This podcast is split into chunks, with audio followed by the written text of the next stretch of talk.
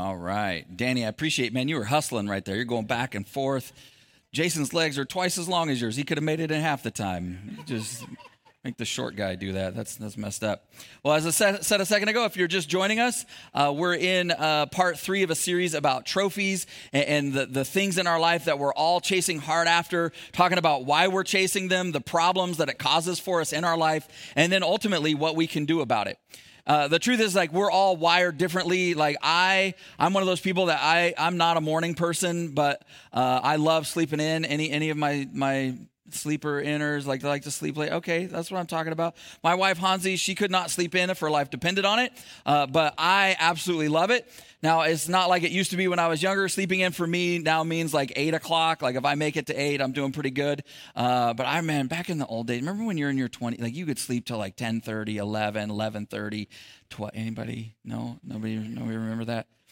Uh, but still, sleep until eight, man, that's amazing. I, I love not setting an alarm and just sleeping until I wake up. Uh, those, aren't those the amazing mornings? And I know once you have kids, that kind of goes out the window because you got to, well, that's why she gets up, because she's got to go handle the kids and she can't handle the thought. I'm like, they're fine. We'll see what happens once we get up. Uh, but but doesn't it doesn't that seem like one of the things that you take for granted when you're a kid, that you can get all the sleep that you want? It seems like one of the cruelest ironies of life once you have kids is that people who want to go to bed have to put the people who don't want to go to bed to bed. Uh, and, and there's a lot of stuff like that, right, when you're a kid.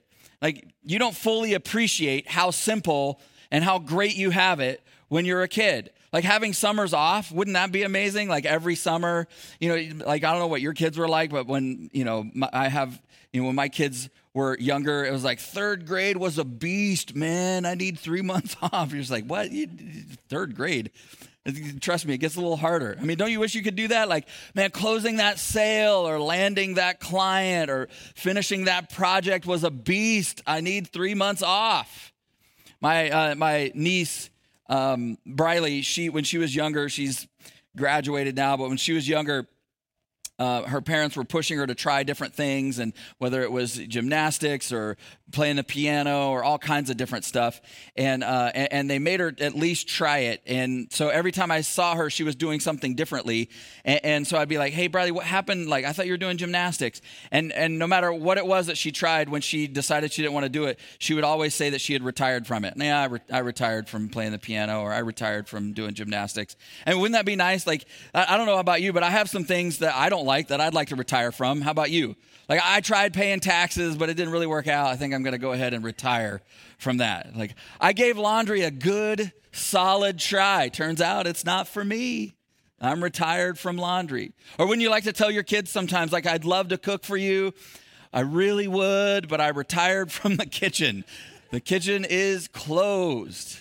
Now, I know not all of us are parents, but even if you're not, you probably remember doing this to your parents. Like, like, have you ever had a kid melt down on you, or did you do this when you were a kid? Because, like, they had, your parents had the nerve to ask you to just help, to do something simple like make your bed or empty the dishwasher. I mean, it doesn't feel like, if you're a parent, like, a giant chunk of parenting is just fighting with your kids to get them to do anything productive at all, to contribute in any way to being alive. Yes, thank you. I, I, one person. I, that is a tired mom right there. She's just she's like validated. She's going home validated. The truth is, like, while that impulse looks differently for us as adults, it, it isn't really something that we shake very easily, especially in our culture. I mean, let's be honest. We all have a really long list of things that are on our to-do list that have been there for a while. And if you're one of those strange alien creatures that doesn't, I guess this doesn't apply to you. But the reason why we have a lot of stuff on our to-do list, the only reason that, that, that they're there and not done is because, well, we're avoiding doing them as long as we can. And it's not like they're all particularly hard or difficult. It's just we don't wanna do them because they're annoying or they're boring or they're frustrating, and we'd much rather be, you know, having fun and relaxing and taking it easy. Do you ever feel like the stuff that you have to do keeps interrupting and getting in the way of the stuff that you actually want to do? You ever feel like that? It feels like that's all of being an adult. So we, what do we do? We actively avoid of much of the stuff that we know we want to do or we should do, that we have to do. We kind of avoid as much of it as we can. See, I may not know you all that well, but I'm going to, and I may not know you at all, but I'm going to go out on a limb and I'm going to say that I, I think I know something about you. I think I can say that you, at some point in your life, some level in your life, you're just comfortable. Because there's things that you want to do, there's things that you know you should do that you're just avoiding doing. And you may not be as comfortable as, you know, as much as you want to be. You may you maybe not be comfortable in all the ways that you want to be, but but you are. And, and I know that about you because I am too, because we can't help it. We love it. That's the way we're sort of built and structured. In fact, in our culture, comfort is one of the main organizing principles of life in our culture. And maybe the other big one is safety.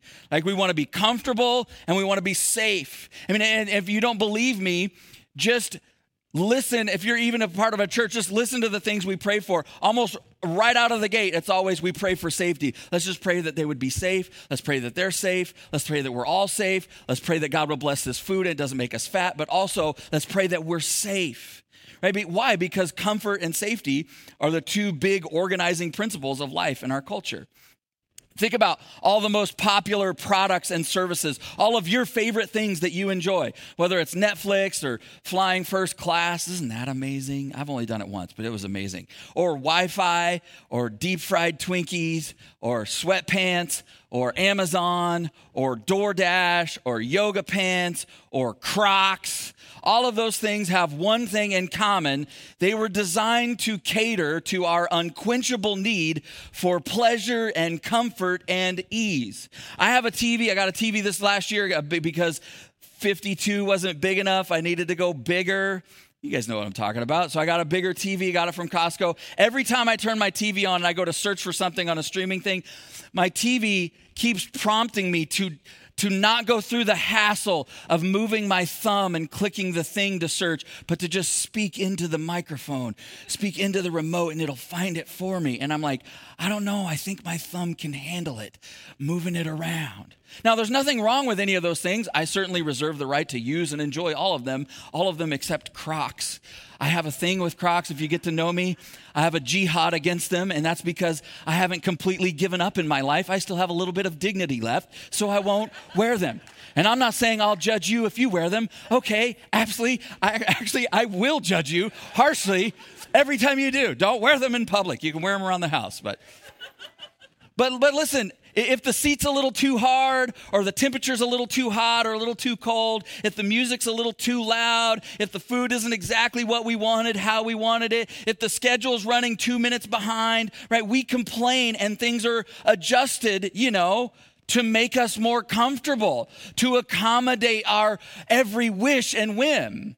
And what's interesting is that while we definitely live in a time of the greatest affluence and opportunity, and we're more comfortable than any human beings have ever been in all of history, the impulses to want to keep seeking that out and finding that, they aren't really, really new or unique to us. In fact, it's been a part of the human experience from the beginning. Now, maybe you're thinking, I don't I don't know that I really see a problem with any of this. Like, and, and even if it is a problem, it seems like there's a lot bigger problems that we should be dealing with, especially in church. Like, don't, don't we have bigger, doesn't God have bigger fish to fry than whether or not, like, I wear Crocs or I'm a little comfortable? And I would say no, and on the Crocs one, that, that one's we got to deal with. But but I actually think it is a big deal. And I want to try to convince you this morning that that this never-ending drumbeat towards comfort is actually poisoning our lives in ways that we don't really see. And at its core, it's deeply spiritual. So a couple of weeks ago, I introduced you to a guy in the Old Testament named Solomon, and he was a king in Israel. He was a man of unparalleled wealth, really powerful prestige. Toward the end of his life, he began to write about his experiences in trying to leverage all of that wealth and all of that power to figure out how to have the best life, what life is really about. And he then had some really, really interesting things to say about what he discovered. So I wanted to start in the scriptures this morning by reading from Ecclesiastes chapter two. And he wrote these words towards the end of his life. In Ecclesiastes chapter two, we're going to read excerpts uh, from chapter two, beginning with verse one. This is what he said. He says, I said to myself, come on, Let's try pleasure. Let's look for the good things in life. But I found that this too was meaningless. And so I said, laughter is silly. What good does it seek? What good does it do to seek pleasure? And then, and then he says this, after much thought, I just decided to cheer myself with some wine. Isn't that how we are? Like, I'm going to try this thing. I'm going to try to have it the best. And then you start kind of thinking about life and how challenging it is. And you're just like, you know what? This is a lot of work. I need another cup. I need another glass of wine. Let's just let's just relax, everybody. Feels like we're getting worked up about this thing. Let's, let's have some wine. Verse four, he says, I also tried to find meaning by building huge homes for myself and by planting beautiful vineyards. And I, I made gardens and parks and filled them with all kinds of trees. And I collected great sums of silver and gold, the treasure of many kings and provinces.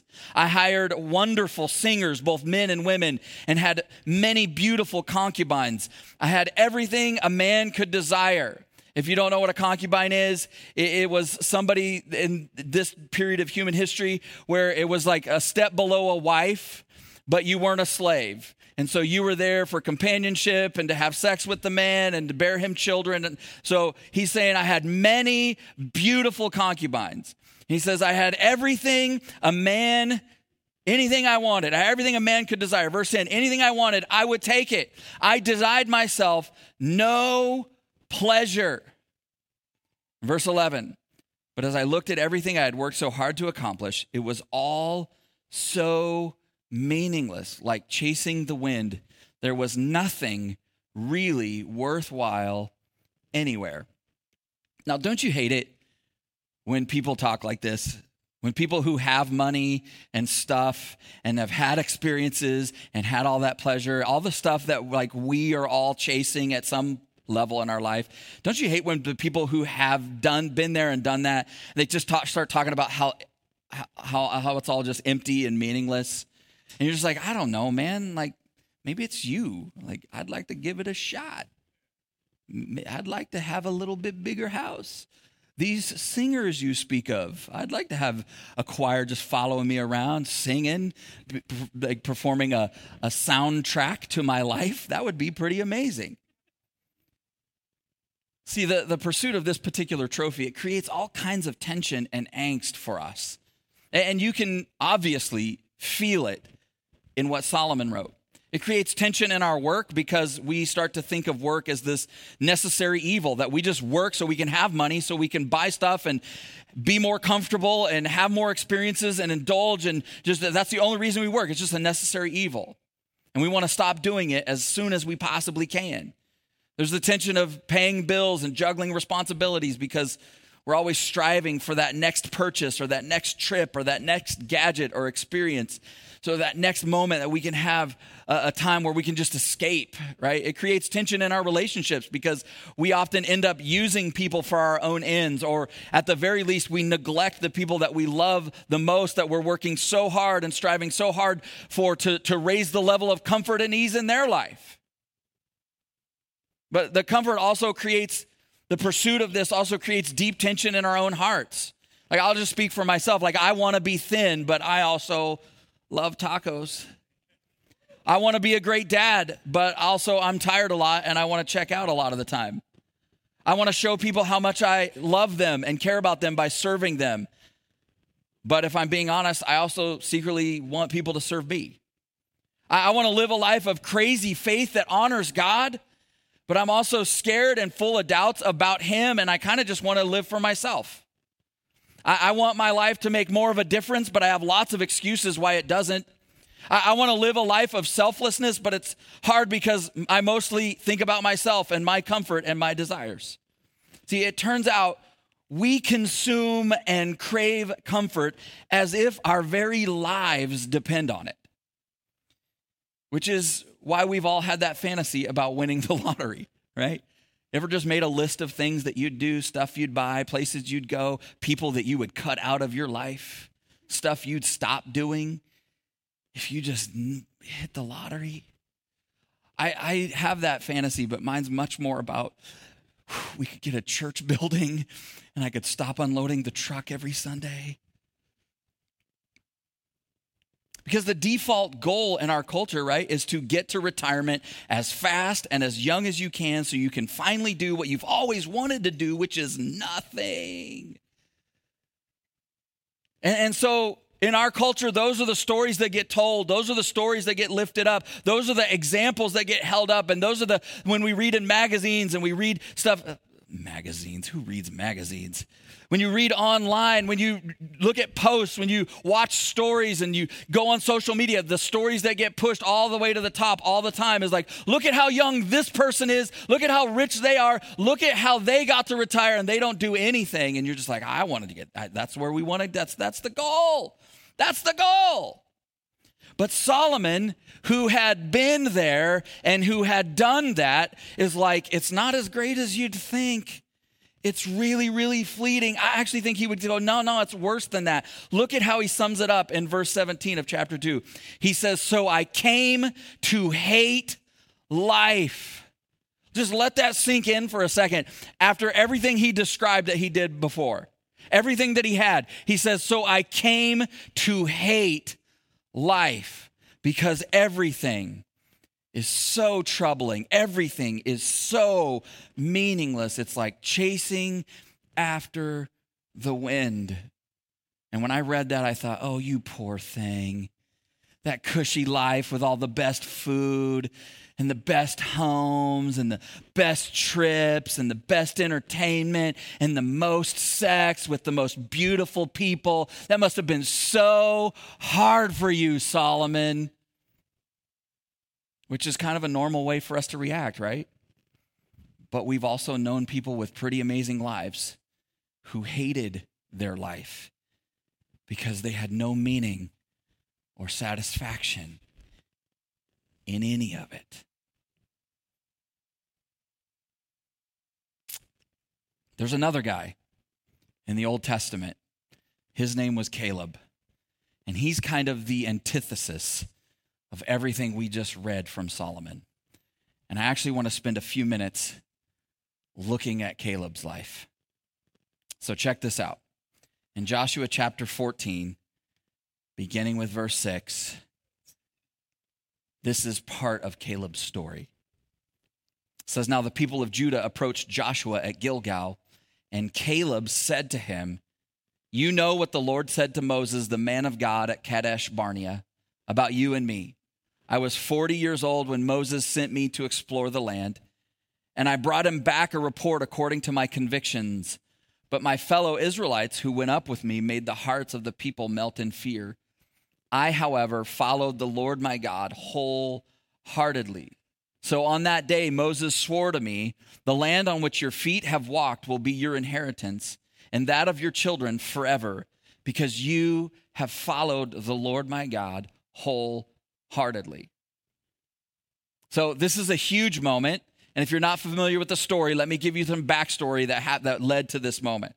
So God's people had left Egypt, left slavery in Egypt. God had promised them to establish them as a people and as a nation in a, in a land that was specifically for them. And he had moved them into the land that he had promised them. And in this particular moment, they're dividing it up. And Caleb is making his case for the area of land that he feels like belongs to him. And so he starts by reminding Joshua of the story of the two of them from years before. If you want to read it, it's an incredible story. Numbers chapter thirteen and fourteen. You just go back and read it this week. I promise you, you'll, you will not regret it. Go read the, their story. So as they're moving, before they move into the promised land, as they get there, Moses sends out one leader from each of the twelve tribes of Israel to go and spy out the land that God had promised them.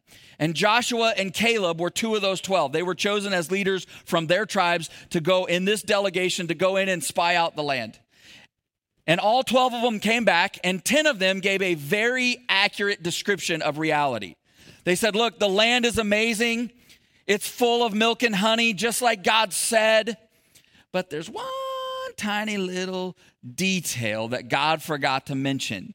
he forgot to mention that there's also some really big giants there. God conveniently left out that detail because the land is awesome, but the giants are not awesome. In fact, we look like grasshoppers in comparison to them. So it's a no from me, dog. We shouldn't go. So they all talk, they all have the same story, but then Joshua and Caleb speak up. And they're like, God was right. The land is rich with milk and honey, and these other ten guys are right too. It's full of giants. And yes, God did leave that detail out. And no, it's not going to be easy, but these guys are wrong. We should definitely go and take it. We should, de- it belongs to us. We need to go in there and take what belongs to us. Isn't it crazy how people can see the exact same thing, that they can step into the exact mo- same moment and come to completely different conclusions based on what they saw? Their reports were the same. Joshua and Caleb, it wasn't like they were like, there are no giants there. You don't see, it's just milk and honey. They weren't denying that there were giants there. See, you should actually be skeptical of following people who only see the milk and honey and deny that there's giants, because those people are not being honest. People who only see the good and deny the problems eventually get crushed by the problems. But you also shouldn't follow people who see the milk and honey but only focus on the giants. Because people who see the good but only focus on the problems, they live in fear and they never they never end up going where God wants to take them. Because they're always just like, oh, it's too big, we can't do it. It doesn't, oh, it's, it should have been easy. We even say that if you're a follower of Jesus. If God wants it to happen, it'll happen. It'll just be easy. And so this is what happens. Caleb and Joshua are like, yes, there are giants, but we can do this. What's wrong with you guys? We could do this. But all the people were afraid and they believed the other ten. And so they chose comfort and safety over following and trusting God. And as a result, every single person in that generation grew up and grew old and lived out their lives and died, having never received what God had promised them. All of them, except for two, Joshua and Caleb. And so now Joshua and Caleb are having this conversation years later when they're on the other side of all of that, because the next generation grew up and they went in and fought the battles that their parents were supposed to fight. And now Joshua is the leader and he's dividing up the land for all the people. And you get this, you get the sense in this point in the story that he's trying to do his boy a solid, right? Have you ever had a relationship like that where you had each other's back no matter what? Right? You, you had shared and enjoyed some life. You had all the inside jokes. You have all the stories, but you'd also been through some wars together. You'd been through some difficult challenges together. And, and, and that's the kind of relationship that Joshua and Caleb had. So Joshua's trying to hook a brother up. He's trying to give him part of the land where there's already peace, where it's already been conquered. But Caleb isn't having it. And he's reminding him of the story. And look at what he says next. Joshua fourteen. He says, now then, just as the Lord promised, he has kept me alive for forty-five years since the time that he said this to Moses while Israel moved about in the wilderness. So here I am today, eighty-five years old, and I'm still just as strong as the day that Moses sent me out. I'm just as vigorous to go out into the battle as I was then. I think he probably sounded like Clint Eastwood when he was saying this. And he's going, now give me this hill country that the Lord promised me that day. You yourself heard him. You heard that the Anakites were there and their cities were large and fortified, but I ain't scared because the Lord helping me, I will drive them out just as he said. And so he says to Joshua, look, I don't want the easy stuff, man. That's not what I signed up for. Give me the hill country that God promised to me back in the day. I've been waiting for this for forty-five years, bro. You know the Anakites are there. You know the giants are there. I know they're there. You know their cities are large and fortified. And I just imagine, like, picturing this moment. I think he probably had, like, that weird, crazy old guy look in his eyes. But he's like, with God helping me, well, and plus, we don't know how. I mean, he's like, I'm just as strong as I was then. I'm like, bro, you eighty-five. you might be strong. I'm just as vigorous for the battle. Mm, are you though? And he says, with God helping me, I will drive them out, just like he said.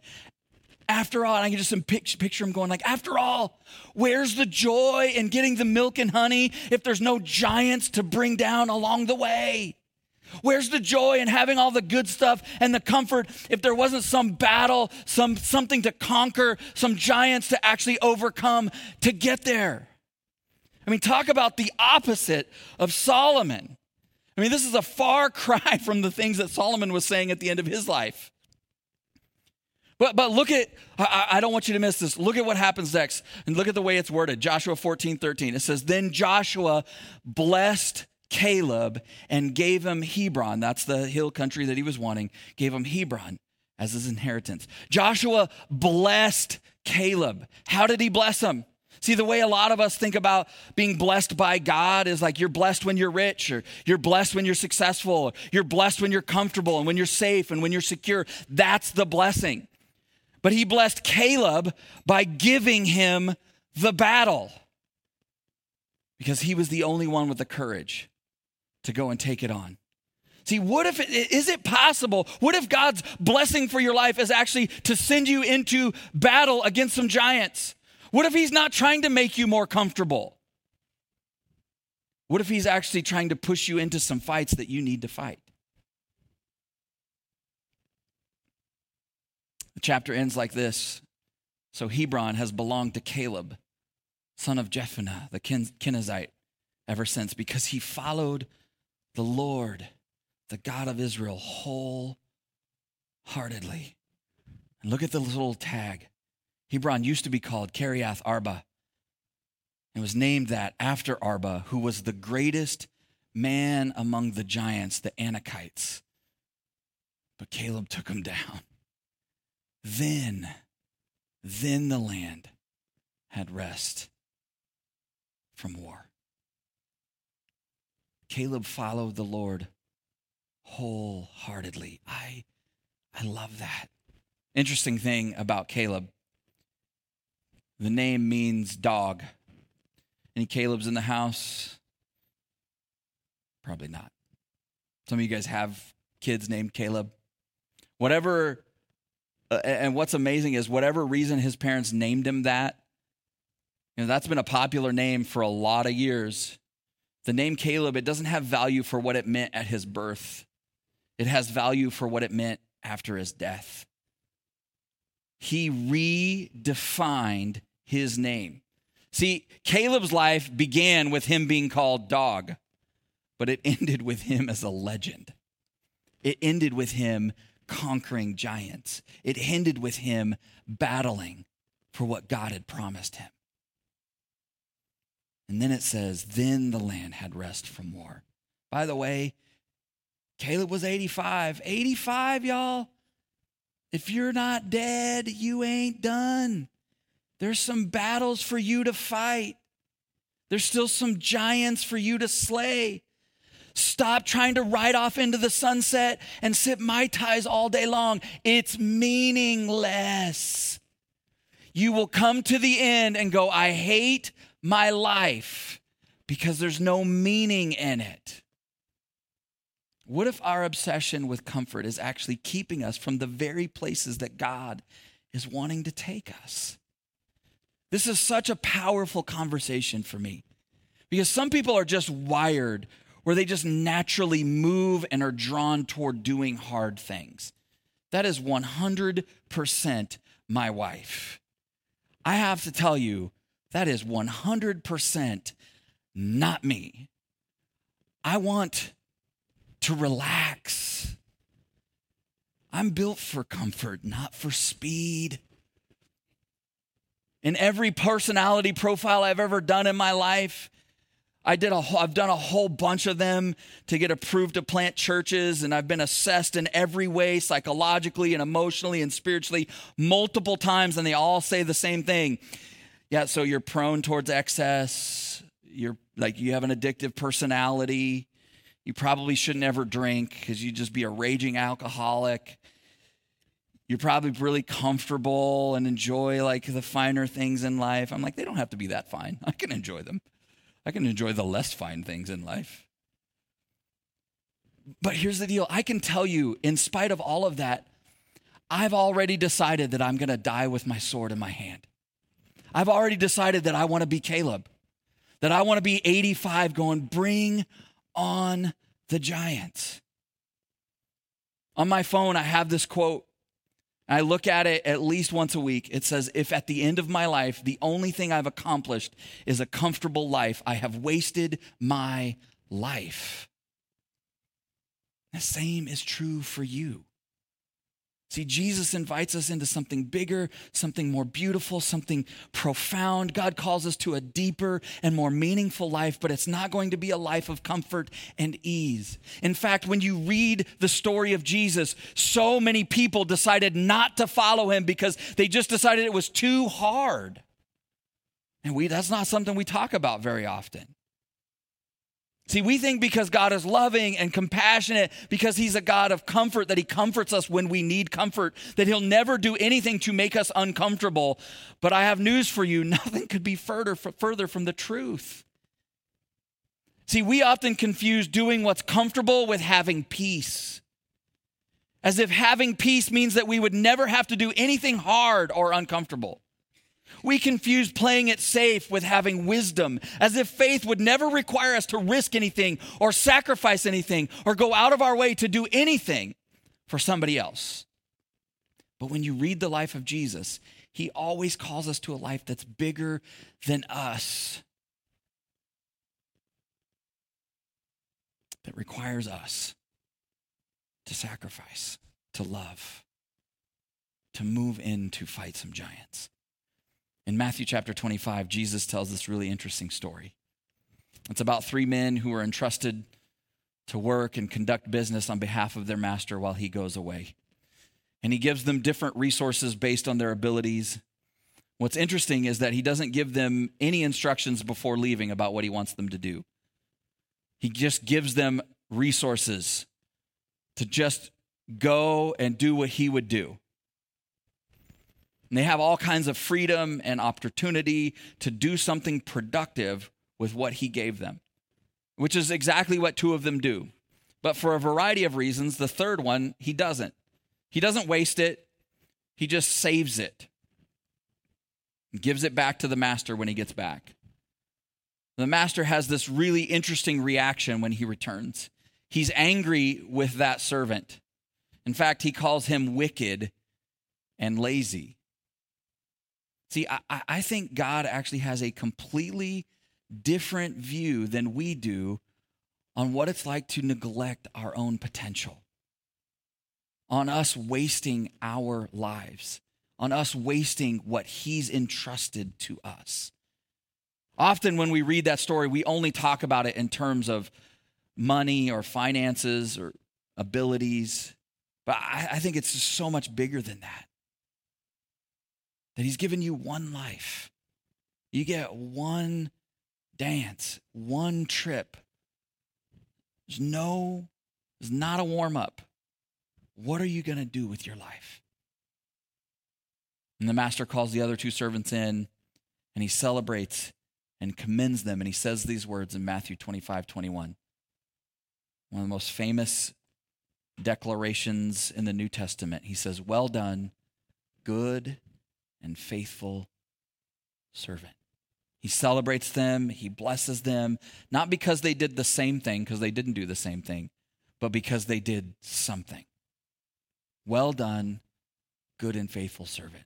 Not well said, not well felt, not well intended, not well thought, not even well believed.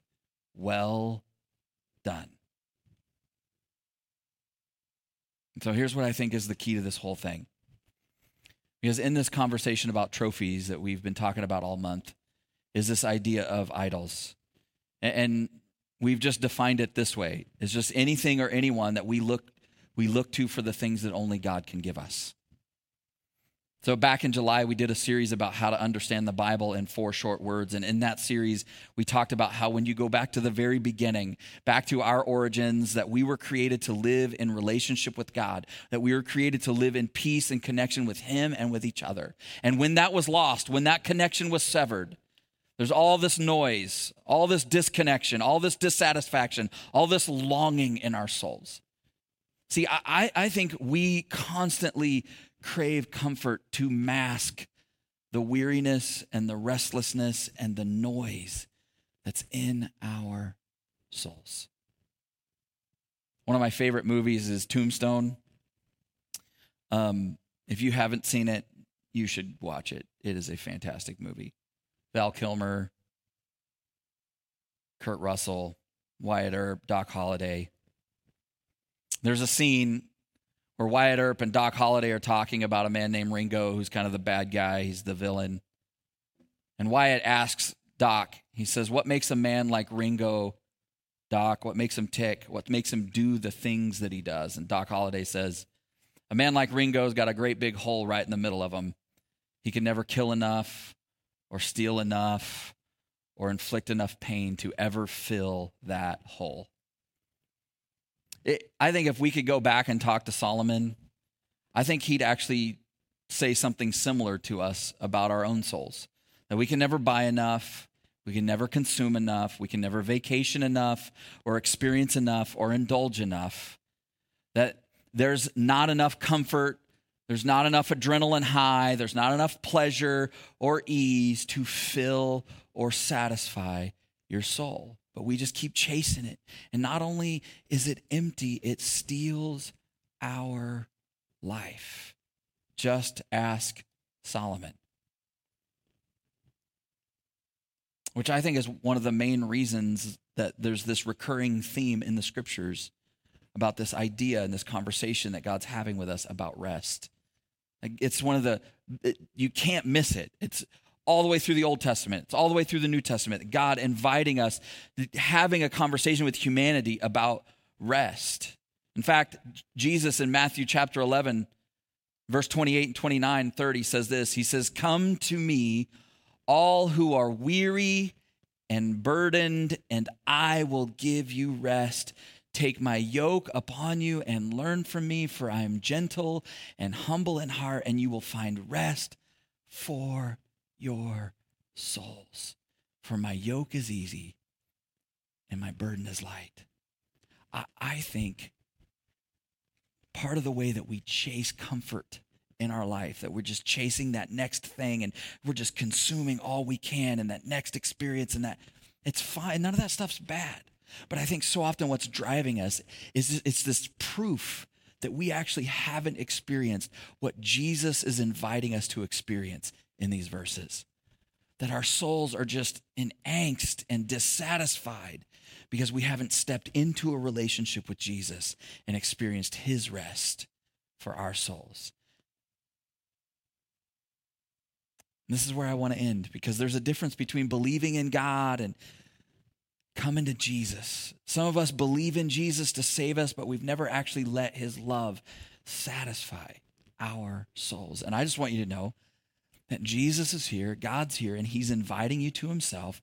Whether you are somebody who hasn't believed or somebody that's, you've been a Christian your whole life, doesn't matter. He's inviting you to come into relationship this morning and experience rest for your souls.